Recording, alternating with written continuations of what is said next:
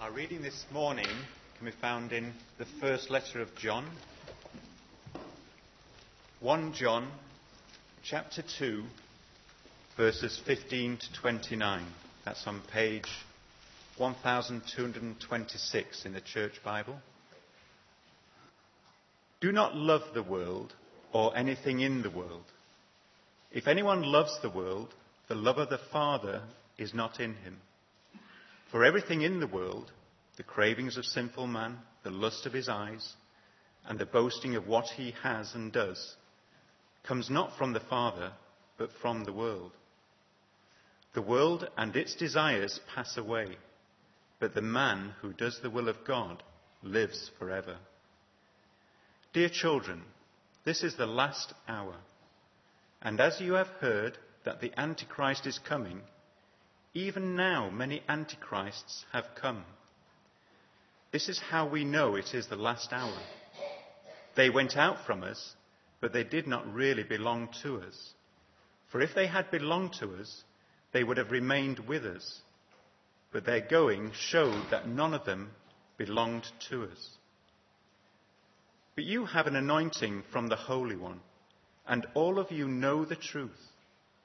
I do not write to you because you do not know the truth, but because you do know it, and because no lie comes from the truth. Who is the liar? It is the man who denies that, Christ, that Jesus is the Christ. Such a man is the Antichrist. He denies the Father and the Son. No one who denies the Son has the Father. Whoever acknowledges the Son has the Father also. See that what you have heard from the beginning remains in you. If it does, you also will remain in the Son and in the Father. And this is what he promised us, even eternal life. I am writing these things to you about those who are trying to lead you astray. As for you, the anointing you received from him remains in you, and you do not need anyone to teach you.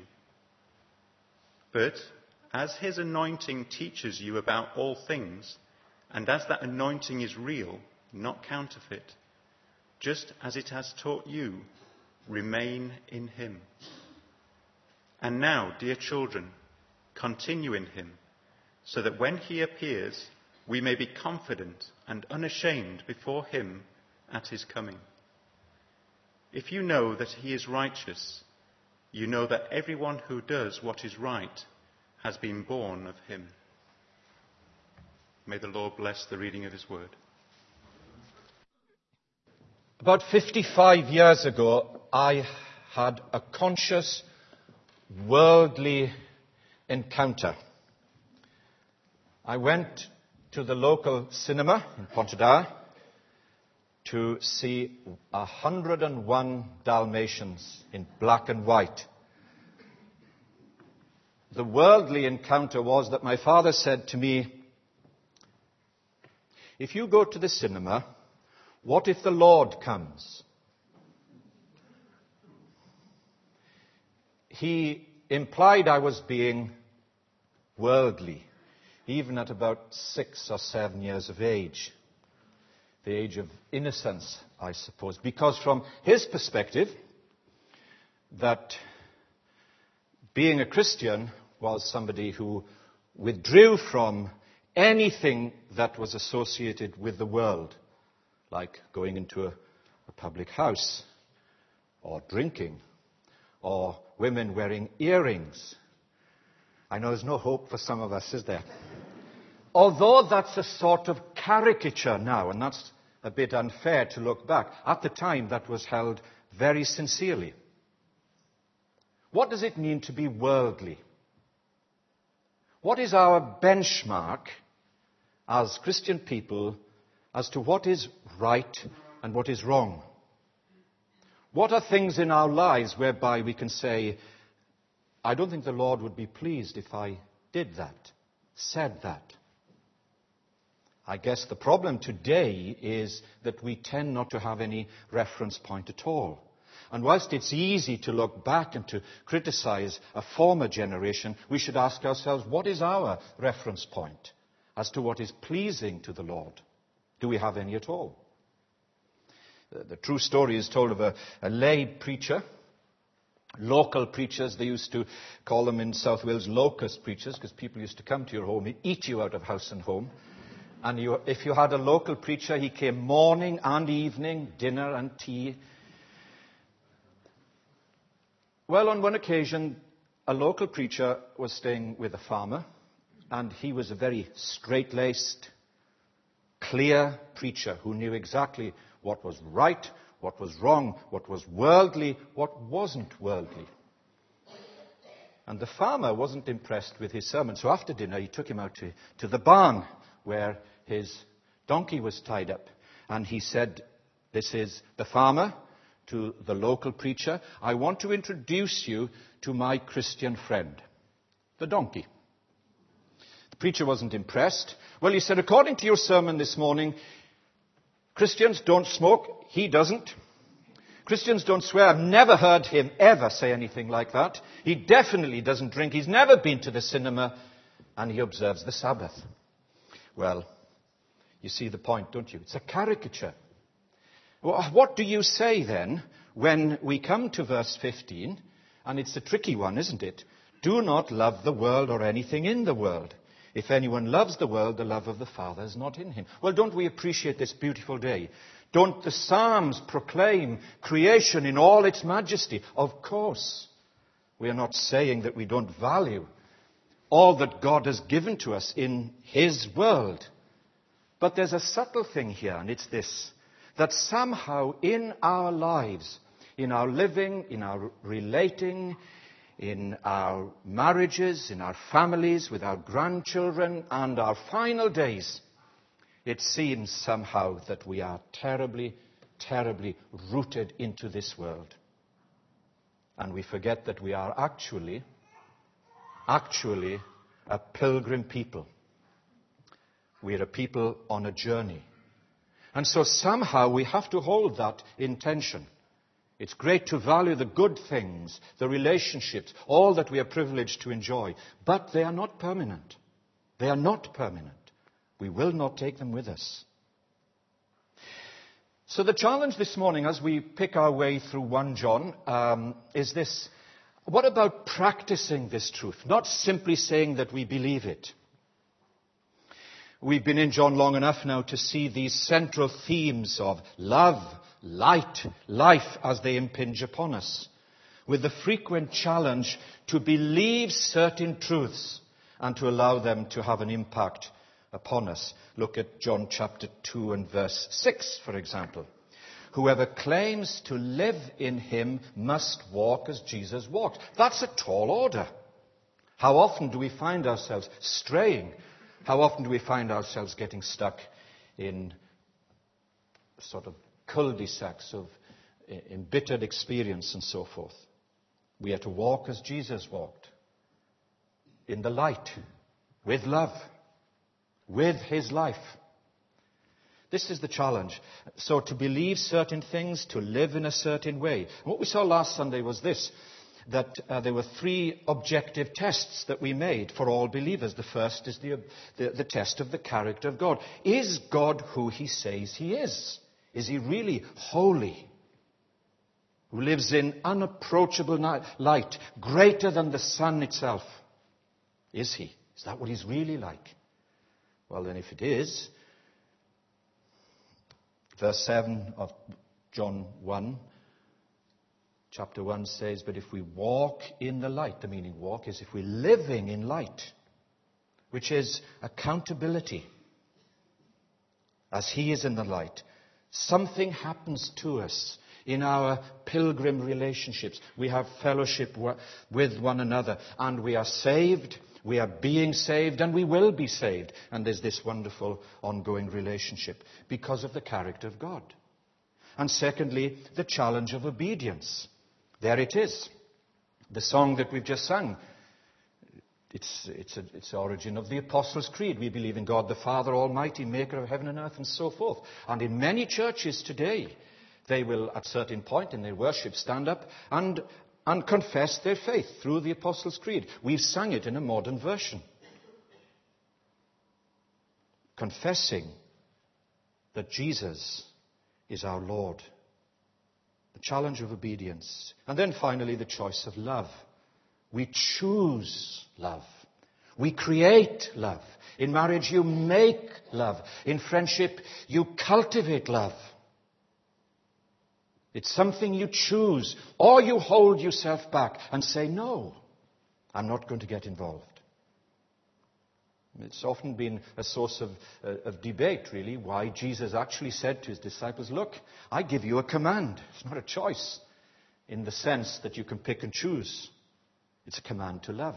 So he says, Choose it now. How can you command someone to love? Love is surely something of the heart. And what he's saying is this that whatever our feelings, we have chosen to follow Jesus Christ. Love one another as I have loved you. This is how the world will take notice. Not simply that you go to church, that's okay, but that you belong to Jesus. And as you come now to this section, verses 15 to 29, in, the issue of warning, this, a slight element of discord seems to come into his letter. There are false teachers who come like a sort of an infectious virus. How do you pick up a virus? Often you, don't, you can't tell sometimes. And your immune system begins to break down, and you're vulnerable. And you see these three things that he says. The first, look at verse 19. They have left the fellowship of truth. It doesn't mean they stop going to church. It means to be part of a fellowship of people who believe certain things, who embrace one another and affirm each other. They contract out of that. It's the first sign of false teaching. And then, secondly, they deny Jesus Christ. You see it in verse 22. Who is the liar? It is the man who denies that Jesus is the Christ. Such a man is the Antichrist. He denies the Father and the Son. Strong language, isn't it? And then, thirdly, in verse 26, so first, they contract out of meaningful fellowship. They deny Jesus Christ. And they try to seduce believers, get people to be like them. The great challenge of the gospel is we want people not to be like us, God forbid, but to be like Jesus Christ. And so in verse uh, 26, I am writing these things to you about those who are trying to lead you astray. To lead you astray. Just turn over one page uh, to the New Testament that way, not to the back, to 2 John. It's literally one page. And you'll come to 2 Peter. 2 Peter 2. And look at these first two verses. One of the difficulties, it is hard for us to appreciate this, of the early church was that it was plagued by these, these peripatetic heretics who were just roaming around, making people like them. So in, in 2 Peter 2 and verse 1, listen to this. But there were also false prophets among the people, just as there will be false teachers among you, present tense. They will secretly introduce destructive heresies, even denying the sovereign Lord who bought them, bringing swift destruction on themselves. Many will follow their shameful ways and will bring the way of truth into disrepute. Do you see that? There it is. And one could read on so many other references like this. So, knowing what you believe is absolutely vital. It's quite popular. People think today, say, well, you know, I'm not really interested in doctrine. I just want to love Jesus. As if doctrine is such a terrible thing. Well, you love Jesus because what you know about him. And doctrine points to him. It affirms certain things that are true of him. The Apostles' Creed. When we were on holiday, we went to a, a beautiful abbey, and in Latin we tried to work through the response of standing together and affirming the Apostles' Creed. And churches of all descriptions have tried to define what they believe. Just turn back and this time go to the book of Jude. Just the one page book in the New Testament, just to sort of clear the ground here that this isn't just one off thing. Um, 1 Jude, verse 5, just by the opening book of Revelation. A little, a, a little letter, very concise. And here is Jude trying to, one of the apostles trying to speak to the church and help them and encourage them. And in verse 5, he says this Though you already know this, he's preaching a sermon that they already know about. Interestingly, he says, I want to remind you that the Lord delivered his people out of Egypt, but later destroyed those who did not believe. Believing is very important. Okay, now turn to verse 12. Here's a, what is picture language of heretics. These men are blemishes at your love feast. The early church had an agape. We, last night we had a meal in the church. It was a love feast. Just believers being together, relating to one another, talking and so forth and, and interacting. That's how the, the early church did this. So these men are blemishes at your love feast, eating uh, with you without the slightest qualm. Shepherds who feed only themselves. Now, look at this. They are clouds without rain, blown along by the wind. Autumn leaves without fruit, uprooted, twice dead. What a description. Can you imagine? There are some countries we know that can go a year, 18 months, sometimes two years without rain. Can you imagine these people living in arid waste? And they see these promising clouds and they say, Hallelujah, at last the rains are coming. Look at the clouds. And nothing happens. They promise everything and give nothing. That's how it's described. And, okay, next Sunday is the harvest. And there's nothing. All leaves, all show. Nothing to sustain you. Heresy is, is as crucial as, as that. And one could illustrate in many other ways. So, therefore, what we believe is imperative. Now, here's an interesting thing then. Does this mean we need to know all the arguments and learn our doctrine from memory. Here is a fascinating thing about the letter. It is at this very point that the Holy Spirit is crucial for believers. Look at verse 20, and it's a pivotal thing. In the light of all of this that's taking place, there's this phrase, but you. In contrast to all this that's going on, but you, what? You win the arguments? No. Look, you have an anointing from the Holy One. You have the Holy Spirit. And you all know the truth. So you go, if you like, can we, I hope this makes sense, from these objective, theological, doctrinal facts to the subjective experience now of relating to Jesus. And at that point, yes, to love Him is much important than simply to reason or to have arguments about Him. You have the Holy Spirit. Isn't that interesting? You have something that is absolutely unique the Spirit of truth and of love and of power. And often you can say, sometimes we say this, you know, that person, he or she, is a true believer. We, we, we relate to each other. In the common uh, experience of life, our paths would never cross, but we have a Lord and a Savior, and the Spirit has come to indwell us. Look around you.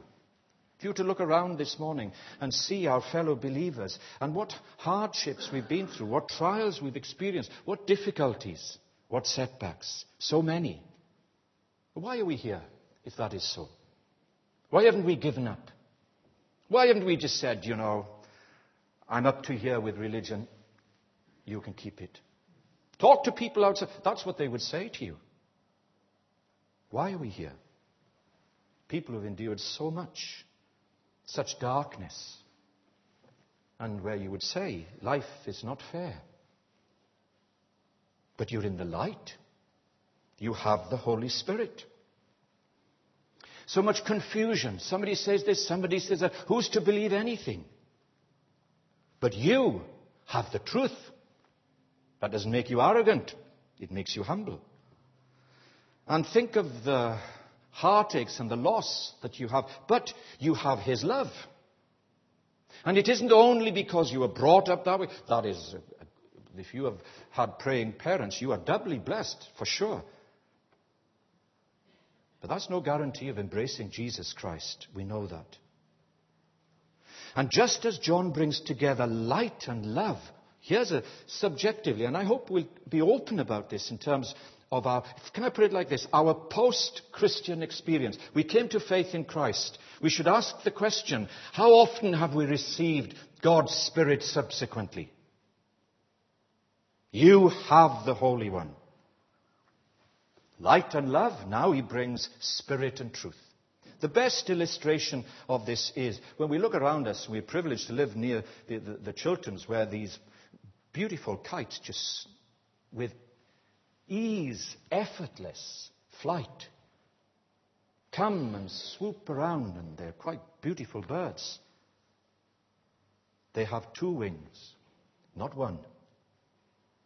And it's an illustration of the Christian life spirit and truth. Now, you will know that some people, perhaps temperamentally, are predisposed to saying, well, I, I just, you know, say the truth and everything else fits into place. Really. Or other people says, no, no, experience it. That's the acid test.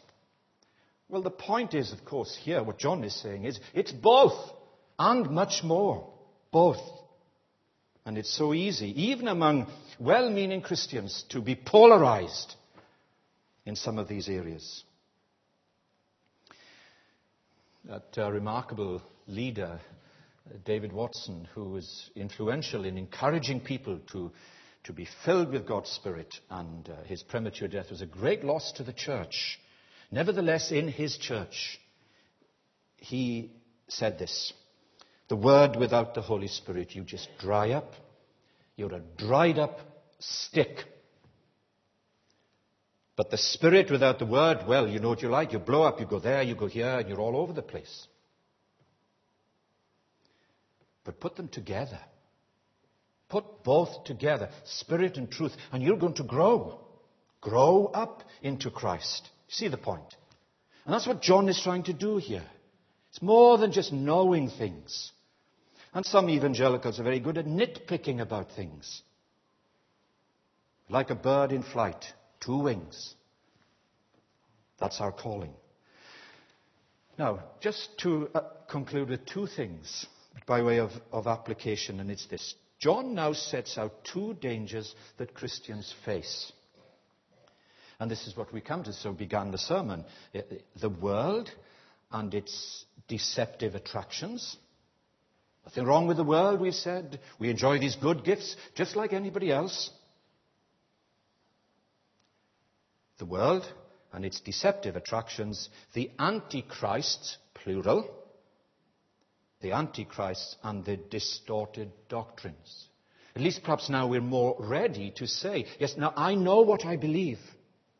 And, and, and I can point in the Bible, and I can know from my experience, and how I relate to others when I pray with them, when I meet in the home groups, when I share my life, that I'm not a sealed up unit we have fellowship with one another. So look at these two headings, first of all. The world and its deceptive attractions. You see, that's where we come then. Verse 15. Do not love the world or anything in the world. If anyone loves the world, the love of the Father is not in him. Who comes first in your life? He has the rightful place, not a close second. And you can't outgive him. You give to him and you'll be surprised how much you've got to give. Withhold from Him, and somehow you're just surviving. But you have to do it to know it. The term the world, it needs to be, to be understood in the light of things we've already said. Some Christians have withdrawn from the world. Come out from among them, they say. Be separate. Touch no unclean thing. And they have these rules and so forth, like the Pharisees had with Jesus. One of the great criticisms of the Pharisees to Jesus was, You're worldly. You sit with sinners, eat with them, and so on. That was the constant criticism. Jesus was worldly, according to them. And there can develop, even with sincere people, a sort of an evangelical Phariseeism. Some Christians have withdrawn into a sort of a ghetto mentality. And you try to have events that you want to bring people in, and some, some, some Christians have no unbelieving friends at all.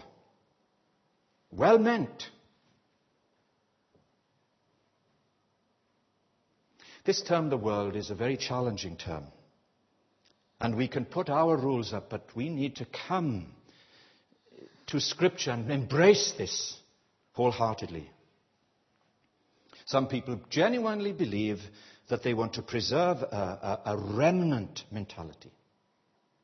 Do you know the Puritans, who had such a strong Reformed theology, who were so influential in America when they were ejected from the Church of England? Some of them actually taught that now they, were, they had a holy seed, that their offspring were born regenerate.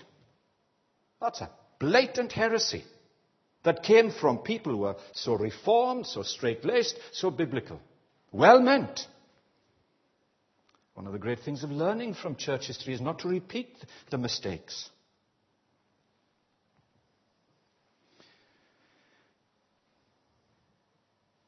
A remnant or an exclusive group. Only we are the people. Well, you're aware of some of these, and maybe some of you have experienced it from upbringing and so on. But then the pendulum can swing the other way. Yes, you say, look at them, isn't that? That's terrible. Look at that. I wouldn't have anything to do with that. Okay. They, they, they say, come out from the world, be separate. We say, I'm in it. Up to my neck. There's no difference between me and my fellow Christians in how I relate, in my relationships, in my conversation, all that. Where is the difference then? Do you see the, the, the pendulum? It's easy, isn't it? To, Maybe we've lost the distinctive of salt and light, which is the essence of our calling. Light to point to a better way. People are in darkness. Salt so that we have bite, that we are not popular with everybody. How can we be? So in verses 15 to 17, it's, it's not a contradiction of John 3.16. God so loved the world that he gave his only Son, that whoever believes in him shall not perish, but have everlasting life. He loves the world. It's not a contradiction of that. Christians, be Christ like. Don't be squeezed into its mold. We're a pilgrim people. Live as people who will say, There's yet more to come. Any stage in my life. Maybe you're here today and, yeah, like the couple yes, uh, Friday who just got married. Life's in front of them. Or maybe you've retired. Maybe wherever you're at at any time, the best with the Lord is yet to be. And secondly and finally, the antichrists. We'll come to this again, so we don't need to spend too much time here. But the antichrists and their insidious doctrines. Now, verses 18 29, anti is against. So here it's very subtle. They, they use all these spiritual terms, and it's very attractive. But they're against Jesus. They're against Jesus. And there's this interesting phrase here, uh, verse 18, uh, the last, yeah, dear children. This is a warning against antichrists. You see it in the plural. When I was young, uh, I remember a sermon to say Khrushchev was the Antichrist. It was well meant, it wasn't a very good sermon. It's easy to say that, isn't it? But these are multiple antichrists who, who, who cause division and confusion within the church. So, verse 18, dear children, this is the last hour. What's that? That last hour is that period between the ascension and Jesus' return to heaven and his second coming. That period, the last hour. That's what we're in, in Bible terms. Now, it would be very easy to make that mean something else, wouldn't it? This is the last hour. And you have heard that the Antichrist is coming. Even now, many Antichrists have come. This is how we know it is the last hour, the spirit of the age in which we live. The days between the ascension and our Lord's return. And so these terms, Antichrist, you find them in verse 18, 22, 24. False teachers, in other words. And the message that they deliver does not result in the transforming power of the gospel. Their message doesn't change lives. They only bring division and discord. And these false teachers stir up controversy, cause rifts and, and, and division within believing people. What John suggests here is this that if they had been authentic members of the body of Christ, then they would have continued in the fellowship of God's people.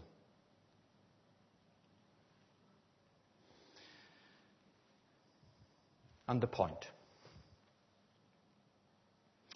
There is, for sure, a vital link, a connection between what you believe, the content of your faith, and to whom you believe, Jesus Christ, and how you live or how you behave. There is a vital link there. What you believe. We believe in Jesus Christ, whose death on the cross was sufficient for all our sins. We belong to Him in the fellowship of His people with all of our failures and our faults and all of our difficulties and personality clashes and all of that. Sometimes church life can be exceedingly difficult, but enormously encouraging. That's just what it's like to truly belong. Like any family where you have differences and, and, and, and problems and heartaches, you, it's a wonderful uh, quote, really. The great preacher Charles Spurgeon, he made it his custom it, to always get early to church. And he was always telling his people, you must evangelize, you must share your faith. And this is a wonderful story, I've told it before. But, and so he said to this man who's just leaning by the gates, big gates outside the Metropolitan Tabernacle, big church opposite the Elephant and Castle in London. And he said, uh, I think you should come to this service tonight. I'm preaching. The man said to Mr. Spurgeon, I'm not coming in, there's too many hypocrites there. And he said, That's all right, there's room for another one. You see, we sometimes find ourselves defending the church as if somehow we've arrived. No, no. We are saved sinners. But there is a link between believing, belonging, and behaving. You ought to see signs of that. We're not perfect, but there ought to be signs of that. And the conclusion. It's a, it's, it's a lovely phrase that he, he ends on in verse 27, and it's, it's quite crucial, isn't it? As for you, don't, don't criticize other people now. It says you. You're looking in the mirror, John is saying. The mirror of truth. Now, as for you, as for you, he comes back to the anointing to the work of the Holy Spirit in people's lives. Look at that. As for you, the anointing you received from Him remains in you.